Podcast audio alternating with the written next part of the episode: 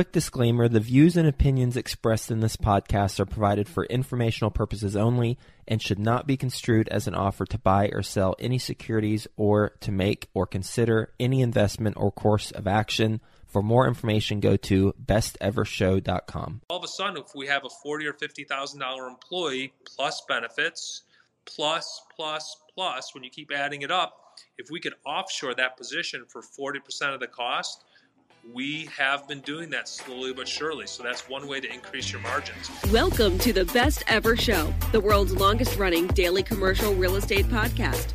Our hosts interview commercial real estate experts every day to get you the best advice ever with none of the fluffy stuff. Hello, best ever listeners. Welcome to the best real estate investing advice ever show. I'm Ash Patel and I'm with today's guest, Mike Zucker. Mike is joining us from Chicago, Illinois. He is the managing partner of Peak Properties LLC. As third party property managers, they help real estate investors in commercial real estate and multifamily achieve top return on investment and decreased vacancy. Mike's portfolio consists of over 8,500 units and more than 500 multifamily buildings, plus commercial spaces throughout the Chicagoland area. Mike, thank you for joining us, and how are you today? I'm great. Thanks for having me. I'm not sure if you said magic partner or managing partner, but I'll take them both. So it'll work. it's that New Jersey accent that comes out sometimes. Managing partner. Mike, if you would, can you share with the best ever listeners a little bit more about your background and what you're focused on now? Sure. My background, I could fast forward, but I've been in the industry almost 30 years. Started literally in the basement of a building in Chicago's north side. Slowly and surely worked our way up from a six flat to a 20 unit building to a 30 unit building to a 300 unit building. We take care of everything, as I'd like to say, soup to nuts. And right now in Chicago, where it's negative 15 degrees out, we have a lot of frozen pipes where I literally just got the hot water going in a building that's about 100 units in Chicago's Gold Coast neighborhood. Was that entire 30 year career in managing properties? Was it in acquisitions? All the above? If I go back 30 years, I was 25 years old. I had a number of different jobs. I went from delivering cabinets to delivering pizzas. The big constant that I had is that I was renting apartments on the weekends. And I was hired by a property management company, and that didn't work out. And one of the clients that I was renting apartments for said, Have you ever thought about starting your own management company? I went home at night, wrote down all the pros and cons, and the pros barely outweighed the cons, literally barely. And then the next thing you know, literally, I was sitting in the basement of a building at 2500 West Pensacola, and I was in the property management business. Property management is something that people outsource because they don't want to deal with it. How is it something that you have been doing for this long? Well, first and foremost, property management is not for the faint of heart. And it has definitely changed over the course of time, where now we are in the situation where it is immediacy and people want things now when starting back 20 30 years ago it would take a day a couple hours everything was okay. But now everything is needed now.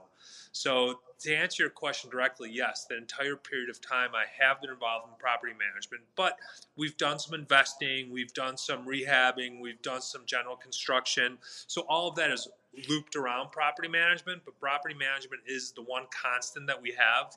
When times are good, property managers are needed. When times are bad, property managers are needed. It pays the bill. You won't get rich in property management, but every day is different. Every day is a challenge. Every day something new is happening. And if you don't find yourself busy in the property management world, you are definitely doing something wrong. And for my self induced ADHD, I like staying busy. And that's why I enjoy property management. Mike, you see some of the returns that these operators are making. Have you been enticed to try to take down a 100 unit building or change lanes from being a property manager to also being a syndicator or hands on manager? That's a great question. As the story goes, I'm going to take you a little ways back. For my first job when I was a property manager, part of my job was being the accountant, and I was reconciling checkbooks and writing the checks. And at the end of every month, the biggest check went to the owner of the building. I would pay the gas, the water, the electric, the insurance, the taxes, you name it, the maintenance and repairs. and that enticed me. So don't get me wrong when I say I'm not involved in ownership of buildings. I own about 10 to 15% of our portfolio. So if you and I went to college together and I would find a six or a 12 unit building for us to buy, if you had some money, because I had actually none, we would come up with a, a fair split and then I would end up owning somewhere between 25 and 35% of the property once you got all your money back. So I do have an ownership interest in a number of buildings. When it comes to the bigger buildings, the 100 unit buildings, my background was I'm not a gambler and I'm not a huge risk taker. So we do want to syndicate and we do own a number of larger buildings, but I am so scared and nervous about losing someone else's money. I'd rather lose my own money before I lose someone else's money. So I see all the syndications that are going on. And the one thing that I ask for when a syndicator comes to me and asks me to invest is something that no one else does is I actually ask for their underwriting. And when I look at their underwriting, I can't believe that people are actually investing in these deals. And then I see the returns and I see the fees that people are charging, and it's absolutely absurd. So I come from a place of a little bit of negativity for the syndication world, but now that we are slowly branching into it after 25 years where I feel like I've really established my name and people can trust, which is what it's all about, that when they give their money to me, I'm going to treat their money as if it's my money, even more dear to me than my own money itself, then I think that is the next evolution, as I like to say, peak 2.0, where I've empowered a number of people in my office to take over the management role, and I will always be there for them. And we are going to start going out and doing some bigger deals. Man, after hearing that, I want to invest with you. I love that. well, and I, I appreciate that. I really do. But the God's honest truth is that I was just always so nervous asking someone for a check for 25 50 100 150000 dollars. I know people that stroke checks for millions of dollars and i have friends who are nine figure guys I've always been a great wingman. If you want me to jump on your private jet and we're going to go hang out in Las Vegas for the weekend, great. I'm there. You want to go play pickle or paddle or go rafting or go do something fun? I'm there. You want to go to a Chicago Bulls game? I'm a sports fan. I'm there. I always treated my friends as if they were my friends, and I never wanted someone to be judged by their money. Whether you had a dollar, a million dollars, or a hundred million dollars, I'd always want to treat someone the same. Those are the people that I wanted to do business with. I would say to people that at my funeral, hopefully my postman as well as CEOs of major corporations will be at my funeral. Mike, I had a similar mindset struggle in that I was so scared to take other people's money. And what changed for me was I realized a lot of my high net worth friends were investing in horrible deals in bars, restaurants, marijuana companies, all kinds of crypto schemes and they weren't getting any returns on these investments and they worked very hard for their money. So, what changed for me and what made me feel okay with taking their money was when I learned that I'm doing them a favor by growing their money, by taking their money into an investment and actually showing them investments that return capital because a lot of people that are not in our industry they don't have the expertise in knowing what a good deal is. They can look at the underwriting that you looked at and mm. think wow this is incredible. Let's go all in. So you have to realize you're doing them a favor by taking their money. Are you on board with that mindset right now or are you still struggling with that just a great podcast, but you're a better psychiatrist. So I should be paying you for that advice. But I, I do subscribe to that advice and I do appreciate that. And I don't want to give falsified outsized returns. And right now, when you can invest in a bond that's paying you six and a half to eight and a half percent, and the deals that we're doing are cap rates at around six percent, it's arguably the same. I want people to know that we're in it for the long run. And the issue that I've always had with IRRs and prefs. If you invest in my deal and you put up $5 million and it's an 8% preferred return, say we're going to hit an IRR of 15, for example, when you're paying $400,000 a year on that $5 million, that's a lot of money and that adds up fast. So what I like to say is I don't want to be forced to sell. I want our interest to be aligned. So we're in it for the long run. It's a seven to 10 year hold. If someone comes to us and says that they're going to buy a building from us in five years and we're going to make a boatload of money, great. But maybe we won't sell. Maybe it'll be for our kids. But with my investors and with the people that I have relationships with, again, I don't want to make it seem like I don't own any real estate. I own, like I said, pieces of probably a thousand units ranging from six to 90 unit properties. In every one where I'm the general partner, we are not worried about selling. And if the building's running a little bit short, what's nice is that the loans are not so outsized where no one can stroke a check and cover the shortfall. That's also a really nice thing. When you see all these people that are having all these issues right now, I just read yesterday uh, something where the general partner can no longer fund the 300 unit building that he's built and he made his tons of fees and he's turning it over to the limited partner per section this and section I, that of the operating agreement. I'm not just hoping, I'm anticipating that none of our deals will be in that position based on our investment thesis where we're not going to be over leveraged. We're going to be smart with our operating expenses and we're going to be smart with how we rent the units. There's a saying in Chicago that it's heads and beds, but it's not just a saying, but there's an ask for every saddle.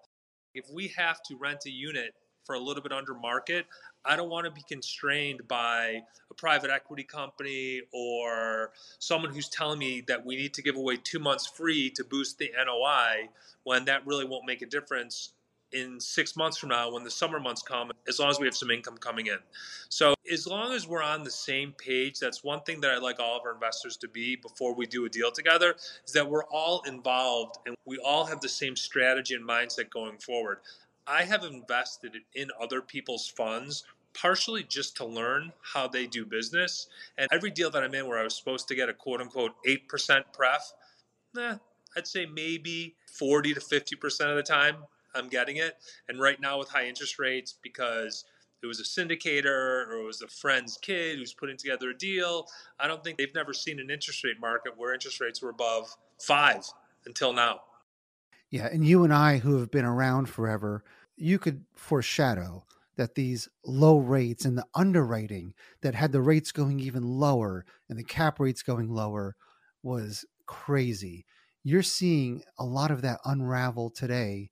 What's your perspective on the deals that are going underwater, syndicators in trouble, and just blood in the water?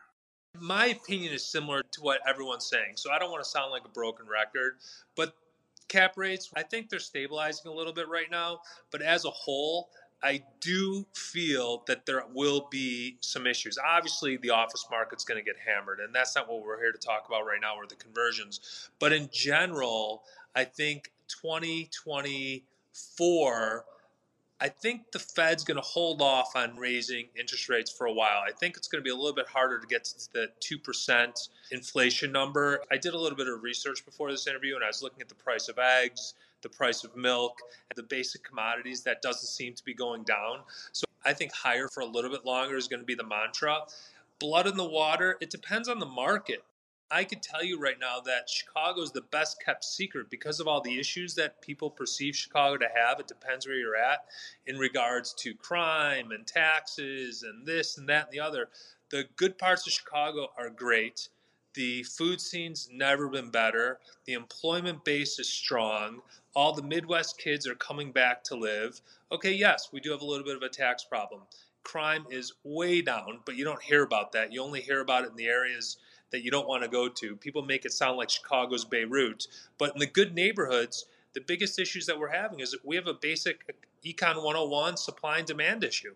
And where there's no supply, there's demand. So our buildings, of our eight or nine thousand units, the majority are on the north side of the city, or they're on college campuses. So we're pretty full, and we have no issues with collections either. I can't tell you how many people I've had conversations with that said we don't invest in Illinois or we don't invest in Chicago or we don't invest in Cook County for those reasons. So thanks for sharing that. There's some opportunities there that no one's looking at. Mike, you mentioned you made a list of pros and cons back in the day. I can think of a lot of cons of being a property manager. What are the pros? The pros in property management is now it depends on what period of life you're in also. So mind you, I was 20 27, 28 at the time. So one of the pros that I had was that it was a steady income because I had absolutely zero money. And property management is consistent. So no matter what, in good times and bad times, the property will pay a management fee because someone needs to be responsible for collecting the rents and paying the bills. Some of the other pros of property management is that every day is different. Every day is a challenge. When I look at property management, you learn about accounting, you learn about marketing, you learn about maintenance, you learn about customer service you can learn the mechanicals of properties. You learn about roofs. You learn the entire building envelope. So, from my perspective, if you want to be in the real estate world, there's no better place to start in property management because you're going to learn the nuts and bolts. I can operate pretty much any building, commercial, residential, retail, office, industrial, just based off of my knowledge that I've learned in the apartment building and the property management industry. I think it's a great place to start. And if you want to change careers in three to five years, it's a skill that you'll never lose. Once you have it, you have it, and you'll always be valuable. Go on Indeed, go on LinkedIn. Look how many people are looking to hire property managers right now. I don't think it's a position that AI can replace. Mike, if somebody hires you, do you choose to be full service, or if I need you just in a limited capacity, do you have a preference on how your services are provided? We are full service only with one exception. Chicago is very market specific. Every market, you're in Ohio, or I'm not sure where all of your investments are, people invest all across the country. But the one extra service that we do provide is that we have in Chicago what's called a lease up. And there are a lot of new buildings that were built, or someone's rehabbing a 40 unit building right next to Wrigley Field. There's something called a lease up period. So we offer lease up services where we'll come in. We may not be doing the management, but we'll come in because we have the leasing company and might be a smaller individual or a smaller company or someone from out of state who needs a little bit of help getting the building filled up, what would take someone six, nine, 12 months to fill up, we could arguably fill up in three to six months. So we offer that as a service to outsiders, knowing that we won't retain the management. What's the secret to expediting that lease up? Well, if I gave away the secret, I'd be giving away my business. But no, uh, the, the real secret is response time. We have agents who we assign territorially. Again, I'm in Chicago, so we do business in Denver as well. So I can speak pretty well to the Denver market. But sticking to Chicago, if you are in the Wrigleyville neighborhood or the Lakeview neighborhood or the Lincoln Park neighborhood, those are three very specific markets. So we have special marketing that's designated that hits the right users in the right markets and we're able to attract the right people. And once we get a hold of someone, whether it's through Zillow, apartments.com, organic marketing, Craigslist, Facebook Marketplace, no matter what it takes, we have our own CRM software that we use as well. Once we get a hold of that individual, we keep them in our web of properties and we try and have them lease from us in one of our properties. We're not forcing their hand to make a decision. If they don't like anything we have to offer, we'll show them 100 different properties. But ideally, when someone comes to us, our response time is immediate because of how we compensate our agents. And that's all they do all day, every day. They don't have to worry about the processing. They don't have to worry about the application. They don't have to worry about the lease signing. Once they bring this person in, it's their job to guide them through it, but we have all the back office stuff covered for them so they can focus on doing their job. With margins being reduced now in pretty much all asset classes due to the economy, a lot of operators are bringing property management in house. Is that something you recommend operators do? It's a very interesting question, and it's a great question because we talk about margins all the time. That's a big topic in our office. I think it depends on the operator, and it depends on their intestinal fortitude if they want to do the management. And I think it depends on the size of properties, the amount of properties that they have, and if they want to be in the property management business. And it depends if they inherited the building we could talk about all different sizes of buildings. So there's two ways. If you're over 100 units, you 100% need a third party property manager.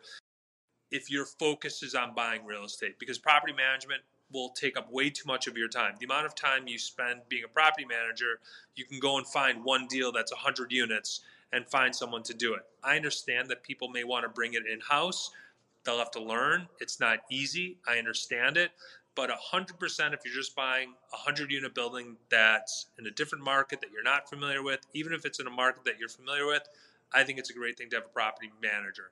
If you're starting off small, 6, 12, 15, 18 units, there's no better way to learn the business than cutting your teeth on your own. You meet all the vendors, you meet the tenants, you understand how the boiler, the elevator, the sound system, the apartments, the appliances, the boilers. There's no better way to learn how it works than doing it on your own. But if you have multiple properties, we have many clients that are family offices that may have, say, 15 or 20 buildings, and now it's in the second or third generation. And one kid's a doctor, one kid's a lawyer, one kid is a movie producer. I'm just throwing things out. None of them live here, none of them want to live in Chicago. Then they for sure need property management. But the one thing that we are doing to increase margins is we're outsourcing a lot of our business.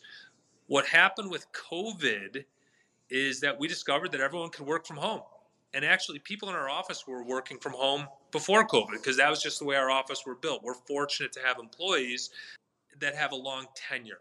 So if someone started off with us when they were not married, then they got married, then they started having children, we had no problem with people working at home. That was a zero issue for us. I've never had an issue because we're very employee centric. But now what's happening is that that maintenance coordinator who would just bring in maintenance calls, who is now working at home, we're able to track how many work orders they're taking in per hour. We're able to track their keystrokes. We're able to understand their productivity. So all of a sudden, if we have a forty or fifty thousand dollar employee plus benefits, plus plus plus, when you keep adding it up, if we could offshore that position for forty percent of the cost, we have been doing that slowly but surely. So that's one way to increase your margins. And I'm not the first one to do this. It took four or five years for me to convince some people in our office to do it. I know people that were doing it before me, and I think that trend is just going to grow. We'll get back to the show. But first, some sponsors I'm confident you'll find value in learning more about. A 1031 exchange is one of the greatest tools to build your real estate portfolio. But before you sell your next investment property, if you want to save thousands in capital gains taxes, please give our friends at 1031 Pros a call. Whether you're an individual investor, title company, or real estate agent, 1031 Pros is ready to help you or your clients with their 1031 exchange needs. With over 30 years of experience, 1031 Pros specializes in various types of exchanges like delayed, simultaneous, reverse, and improvement exchanges in all 50 states, all while ensuring your transaction is fast, reliable, transparent, and secure. 1031 Pros has handled over 20,000 audit-free exchanges, and right now, best ever listeners can get $250 off any exchange by visiting my1031pros.com slash best ever. That's my1031pros.com slash best ever to get $250 off today.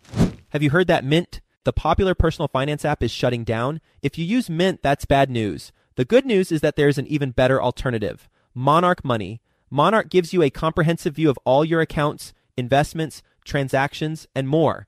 Create custom budgets, set goals, and collaborate with others. And now, get an extended 30-day free trial when you go to monarchmoney.com slash best ever. Most personal finance apps are clunky and cluttered with ads. Monarch is different. Its intuitive design makes setup, customization, and everyday use simple and easy. Monarch is also the most customizable budgeting app available. You can change your dashboard layout, create custom budgets and notifications, and even invite your partner, accountant, or financial advisor to have a joint view of your finances at no extra cost. Once you try Monarch for yourself, you'll understand why it was named 2024's best budgeting app by the Wall Street Journal. And right now, get an extended 30-day free trial when you go to monarchmoney.com slash best ever. That's M-O-N-A-R-C-H money.com slash best ever for your extended 30-day free trial. Mike, what are the typical fees that you charge? It's pretty simple, to be honest. We charge a percentage of the collected gross income. We charge a percentage of renewals. We charge a percentage of whatever a unit is leased for. For example, if a unit is leased for $1,000, we have an agreement in our contract for how much we're going to charge the owner, anywhere from 50 to 80%, depending on a variety of factors. Depends on the size of the building. We have something called a technology fee. It's a zero sum game because it just reimburses us for our software, which is unbelievably expensive. That's something that people need to know if they get involved with Yardi or Appfolio or Rent Manager there's a lot of expenses and a lot of risks that come with having a property management company. My three biggest expenses go payroll, payroll taxes, health insurance, then Yardi, which is our software company. So our fourth biggest expense is, is our property management software. But our expenses, they're pretty simple, and there's some reimbursements. We have four or five key expenses and then just some reimbursements. If the building's a really big building, 100 units plus, and we have to have staff on site 24 7, we get reimbursed for them as well. Do you help operators forecast capital expenses? So, a boiler, a roof, exterior maintenance. A lot of times these things come as surprises, but it'd be nice to know how much life is left in each of those high ticket items. Great question. I love that. I hope a lot of people in your audience are hearing this. But old buildings are not getting younger, they're getting older. And long term capital improvement planning is crucial to our business. I'm not saying everyone heeds our advice, but we work with a number of engineers for not a very large cost. We'll go to your building once you own it and put together a long term capital improvement plan and it basically covers the building envelope, including some of the major systems. And this way you could properly plan out when should I replace the roof? When should I do the masonry? What's happening with the fire escape? How are the porches? How are the windows? Then how's the boiler? Is it galvanized plumbing or copper plumbing? How many years are left in the elevator? It's not an expensive exercise to go through, but it's an exercise that it's worth every penny so you have an idea of what you own and what you're getting yourself involved in. Mike, what are the biggest mistakes that you see property managers make? I've been asked this question before, so it's almost a life lesson too. You could always change a no to a yes, but you can't ever change a yes to a no. Once someone hears yes, it's in their mind that you are going to do that for them. Can you be out in our apartment in five minutes? Yes. Maybe the answer is no, I'll get out there in the next hour. Can you reduce my rent by $5? Yes, but they forgot to contact the owner. Can you do this or that for me? Yes. That is a great life and property management lesson to be learned. Gosh, there's so many that I can go into.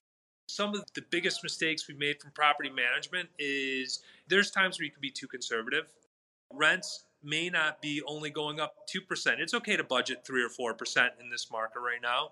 Or it's okay to try and shave an expense here or there. It's okay to not be uber conservative on your forecasting for the following year.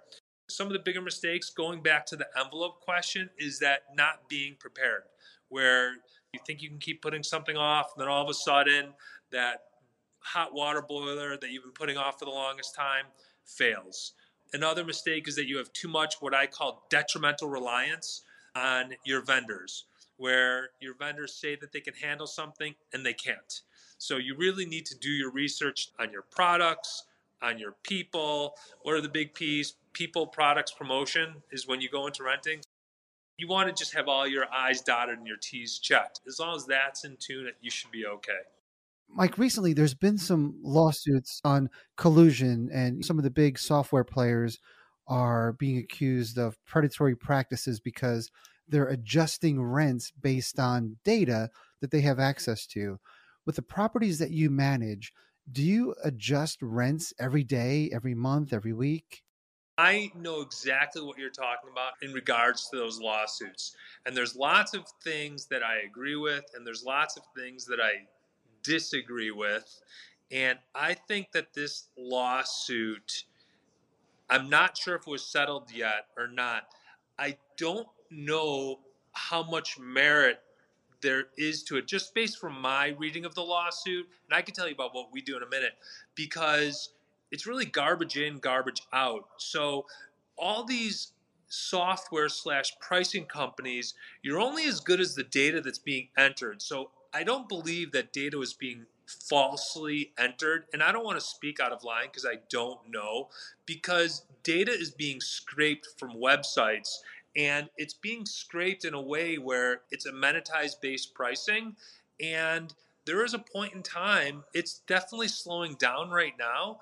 But if you were in Austin, which was one of the hottest markets in the country, and it was Greystar and Lincoln and Village Green and all the big players. They all use the same software. What may make it seem like collusion, but it's really supply and demand. And if people are willing to pay a certain price for an apartment and there's no apartments available in the market, that could drive up the prices. So I have some questions about that. For us, we do not use for the majority of our buildings amenity based software because the best practice is when every single unit is the same. So if you're in a 100 plus unit building and the only difference are the views or the floors, if you could see the lake from the 20th floor, but you can't see it from the fifth floor and you're facing the back, that's where amenity based pricing really comes into play, or it comes into play for if you're going to rent it for 6, 9, 12, 15 months, it'll be a little bit more money for 6, a little bit less money for 15 because the turnover costs are less. For us, our units are all so different across the board, and our owners have such different motivations for owning real estate where some of them have no debt where they want to be occupancy driven. So they want to be 10% below the market and be 100% occupied. They're very happy with that. Where we have some owners where we have some institutions where they want us to use the amenity based pricing we have absolutely no issue using it and we're very proficient in it so, coming full circle, I think amenity based pricing is appropriate when needed. So, your pricing is dynamic in that if you're down to your last two units out of 100, will you raise rents on those? At times. It depends depends what time of month it is, right? If it's December and no one's moving and it's an old school owner and he has no debt on the building and every unit in the building, for example, has been rented for a thousand bucks, he may say, Mike, just get this thing rented for 900. I don't care. I don't want it vacant over the winter. In other cases, I have clients that would say, give someone two months free and push the rent as high as we can because we want our NOI to be as high as it can because we're shooting for a refinance in nine to 12 months from now. So there's so many different variables that we're dealing with. And this is why property management, for me, is an exciting business, is because there's so many different decisions that need to be made just for the most basic decision. We have a couple things that we push in our office. And one of them is don't be a robot.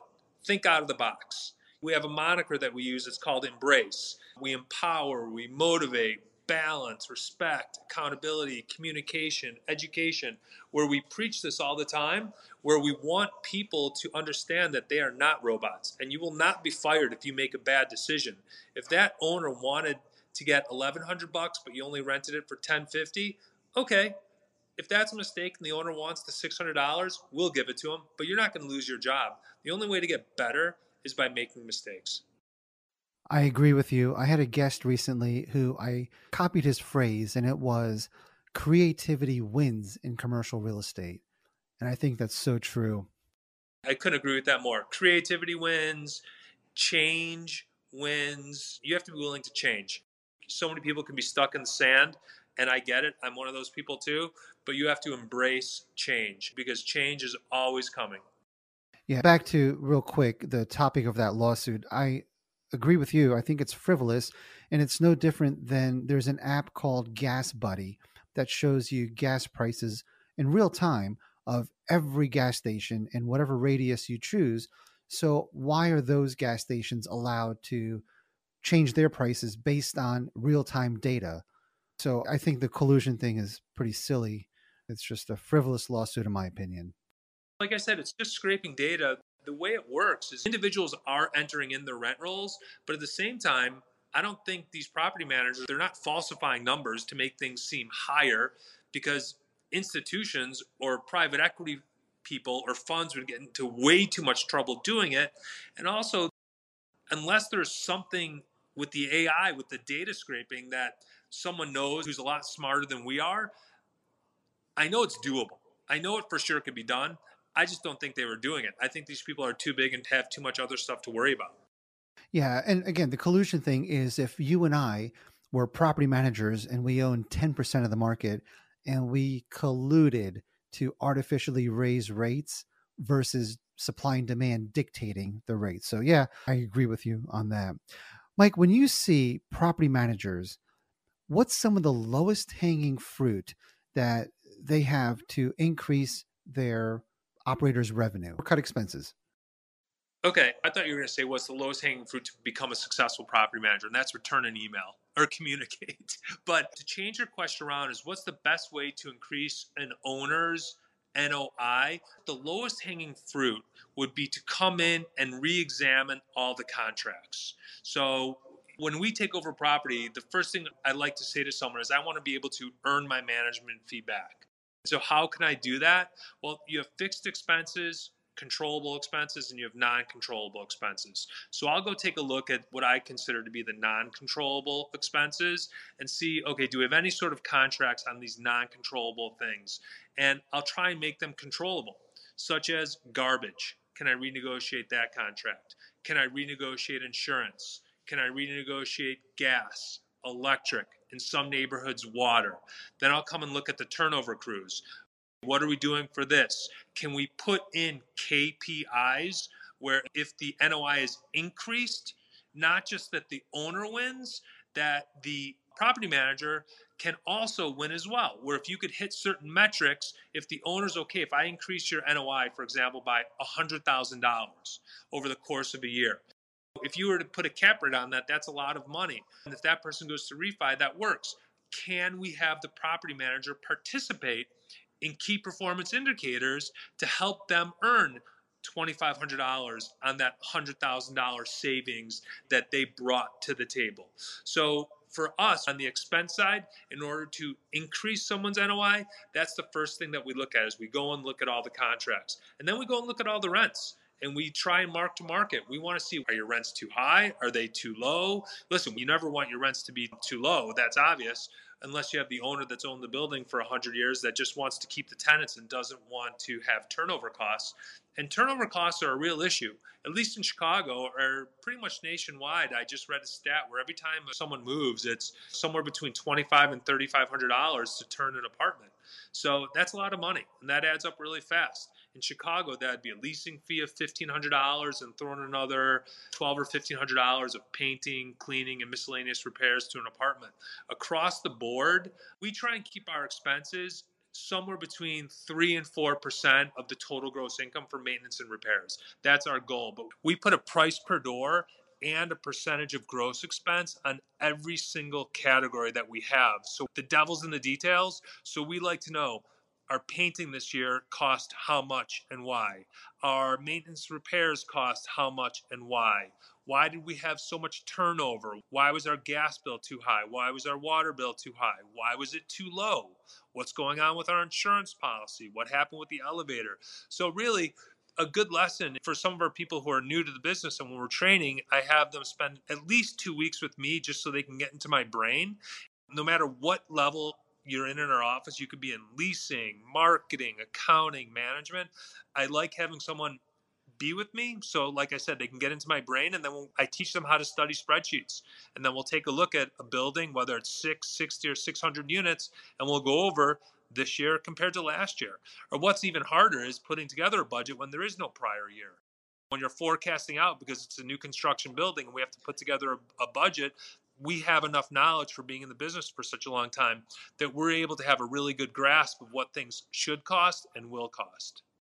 That's great advice on the KPIs. Mike, I'm very grateful for your time. Right now, we're in January of 2024, and we have crazy wind chills and low temperatures across the Midwest. I saw on the news last night that Tesla supercharging stations were not working because it's too cold. What is your world looking like today in terms of tasks, phone calls, and fires that you have to put out? No matter where you're at in the USA today, if you're having weather, cold related problems, these are the days where it's not a fun business to be in. I just saw that Nashville is negative one, and I spoke to someone there this morning and they don't know what to do.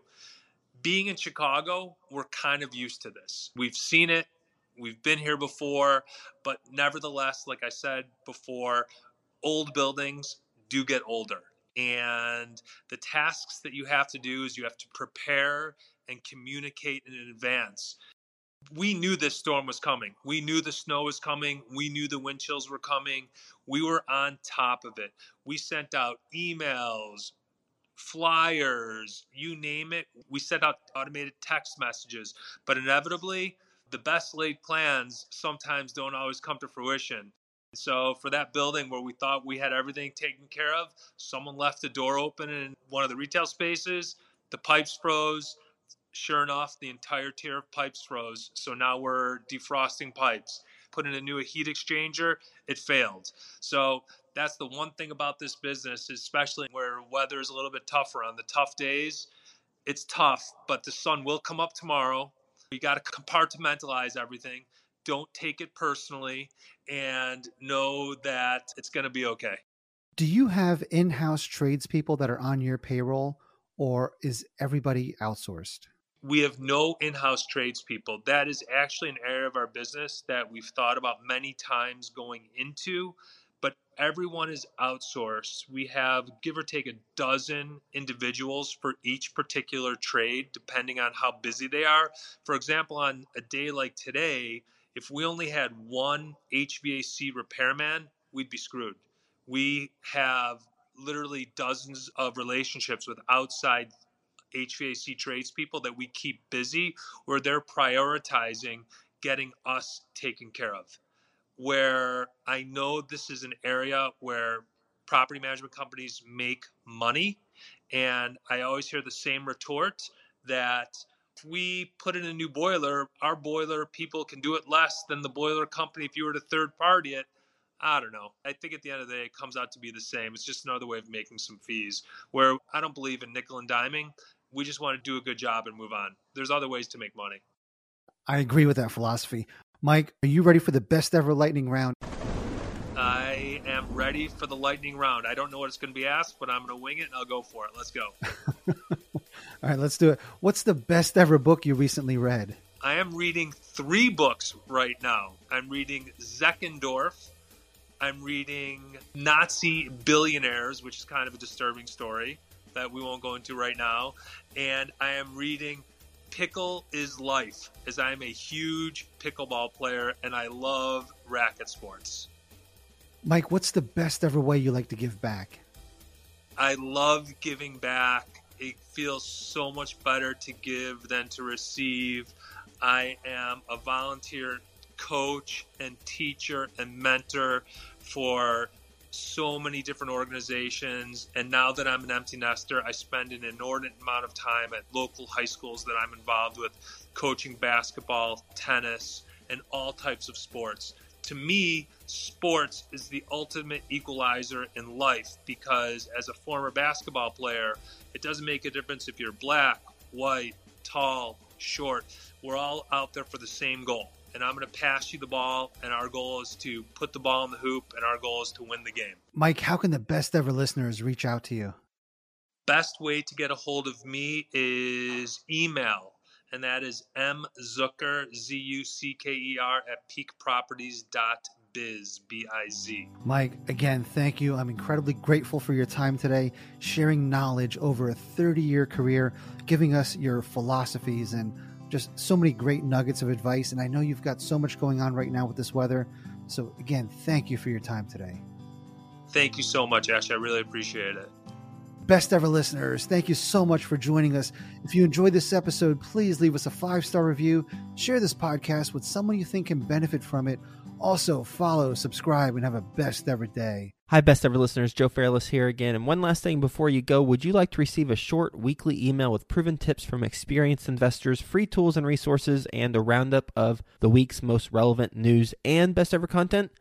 Well, if so, Join the community of nearly 15,000 commercial real estate passive and active investors who receive the best ever newsletter. Just go to bestevercre.com forward slash access and you'll get the very next one. I hope you enjoyed this episode. And as always, thank you for listening and have a best ever day.